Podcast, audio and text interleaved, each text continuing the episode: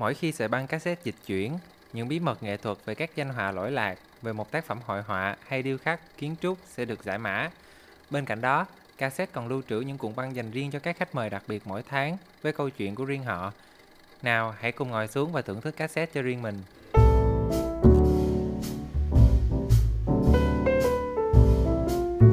Mục tiêu tối thượng của tôi không chỉ là tạo nên những hương thơm kinh điển cho tương lai, mà còn tạo tác những phong vị mới lạ, phá cách trong thế giới mùi hương. Đó chính là chia sẻ của Frederick Mann. Được mệnh danh là kẻ thay đổi cục diện, Frederick Mann không chỉ tạo nên một thương hiệu tiên phong mà còn đưa ra một khái niệm mới trong ngành công nghiệp mùi hương. Ngài thúc giục chúng ta suy nghĩ về những vẻ đẹp cũng như sự diệu kỳ của nước hoa thông qua các sáng tạo trường tồn với thời gian. Trong tập podcast này, hãy cùng Hòa và Cassette tìm hiểu quá trình hình thành của nhà xuất bản cũng như khám phá những câu chuyện nghệ thuật xoay quanh quý ngài nước Pháp tài ba này nhé. Frederick Mann sinh ra trong một gia đình đầy tình yêu với nghệ thuật và mùi hương. Ngài có ông ngoại là đồng sáng lập của thương hiệu parfum Christian Dior. Mẹ của ông cũng là giám đốc nghệ thuật của thương hiệu nước hoa đình đám này. Sống trong môi trường duy mỹ đã nuôi dưỡng trong ông óc sáng tạo cũng như tư duy tinh tế về mọi khía cạnh của nghệ thuật trong cuộc sống. Ông được đào tạo một cách bài bản về lịch sử nghệ thuật tại một hãng đấu giá nổi tiếng ở London và Đại học New York. Ông được đào tạo một cách bài bản về lịch sử nghệ thuật, kinh tế và nhiếp ảnh và cuối cùng là marketing. Frederick Mann bắt đầu bước vào ngành điều chế nước hoa nhờ sự dẫn dắt của cựu chủ tịch của Ru, tên là Jean Amick, người đã khai phá được khả năng khứu giác thiên bẩm cũng như lợi thế để xây dựng các mối quan hệ của Mo.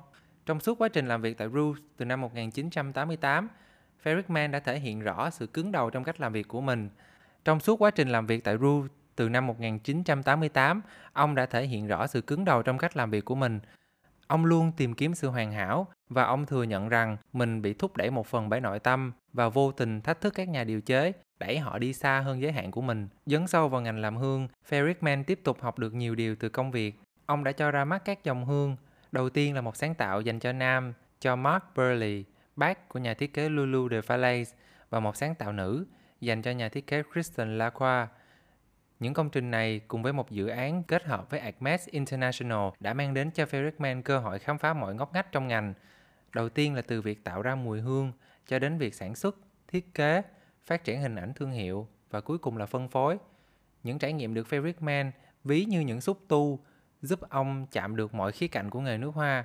Đó là lý do vì sao vào năm 1999, Frederick Mann đã quyết định vận dụng toàn bộ kinh nghiệm và tài năng để bắt đầu dự án riêng của mình mang tên là Edition The Parfum Frederick Mann. Vậy, điều gì đã thôi thúc để Frederick Mann thành lập nên nhà xuất bản của riêng mình? Thật ra là vào thập niên 70 và 80 của thế kỷ trước, ngành nước hoa đã chứng kiến một biến động lớn khi hoạt động tiếp thị liên quan tới marketing trở thành kẻ cầm đầu. Đây là thời kỳ của những sáng tạo nước hoa nổi bật ra mắt thị trường với những chiến dịch quảng cáo rầm rộ cùng với những tên tuổi và người mẫu danh giá Opium và Paris của Yves Saint Laurent hay là Chanel Coco, Poison đến từ Christian Dior hay các sáng tạo đến từ Calvin Klein như Obsession và Eternity. Sang những năm 1990, chu trình phân phối thông thường đã bị gián đoạn, dẫn đến những thay đổi sâu sắc. Ngành nước hoa lúc này dần biến chuyển khi những cửa hàng tận tâm, chú trọng phục vụ và trải nghiệm cá nhân bị thay thế bởi các điểm phân phối hàng loạt. Câu chuyện chạy theo số lượng, lợi nhuận và động lực để người ta tạo ra mùi hương không có tính đột phá, tầm thường về thành phần và chất lượng, miễn sao chúng thu hút được nhiều khách hàng nhất có thể. Như Frederick Mann đã từng nói, chỉ có duy nhất hai hoặc ba sáng tạo hương tốt được ra đời trong thời kỳ này. Nhận định được hoàn cảnh cùng với tình yêu cháy bỏng với ngành nước hoa cao cấp mà ông từng được biết tới, cũng như dưới tư cách của một người thừa kế, Frederick Mann quyết tâm khôi phục lại giá trị của ngành hương mà ông dành nhiều tâm huyết và gắn bó sâu sắc. Khôi phục giá trị nguyên gốc ở đây chính là việc quay trở lại những điều cơ bản. Điều đó có nghĩa là Ferrickman mong muốn xây dựng một thương hiệu xoay quanh các nhà điều chế nước hoa. Những bậc thầy bị lãng quên, những nghệ sĩ vẫn còn nằm ngoài cuộc chơi, hoàn toàn không được công chúng biết tới. Ngài lấy mô hình của nhà xuất bản làm kim chỉ nam, Ferrickman đã quyết định kết nối trước với các tác giả của mình. Ông liên hệ những người điều chế tài năng nhất tại Ru và EFF mà ông từng làm việc cùng và khá là bất ngờ là tất cả các nhà điều hương đều đồng ý và đặt niềm tin hoàn toàn vào thương hiệu. Ferrickman trở thành biên tập viên của họ.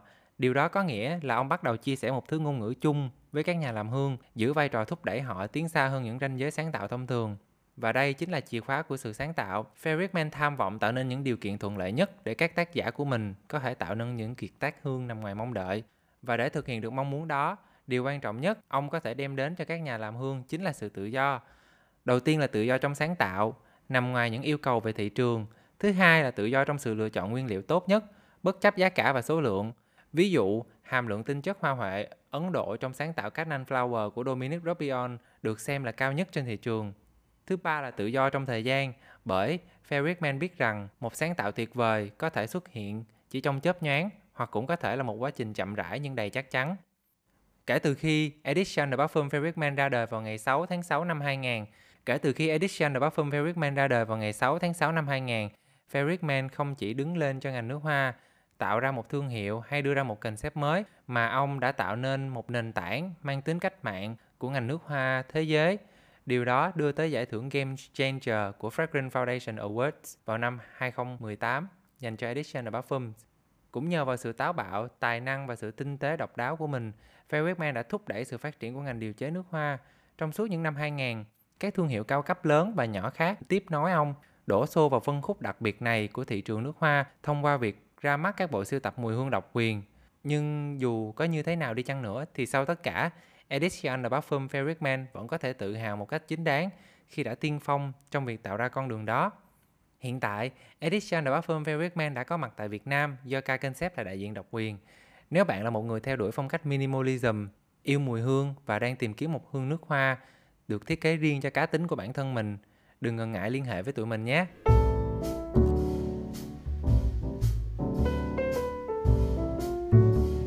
Hy vọng mọi người đã có được những kiến thức mới mẻ về nhà xuất bản cũng như quý ngài Fabric Man trong tập podcast ngày hôm nay.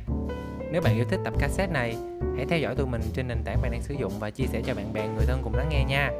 Mình là Thanh Hòa, chào tạm biệt mọi người. Chúc mọi người sẽ có một ngày cuối tuần thật nhiều niềm vui. See ya!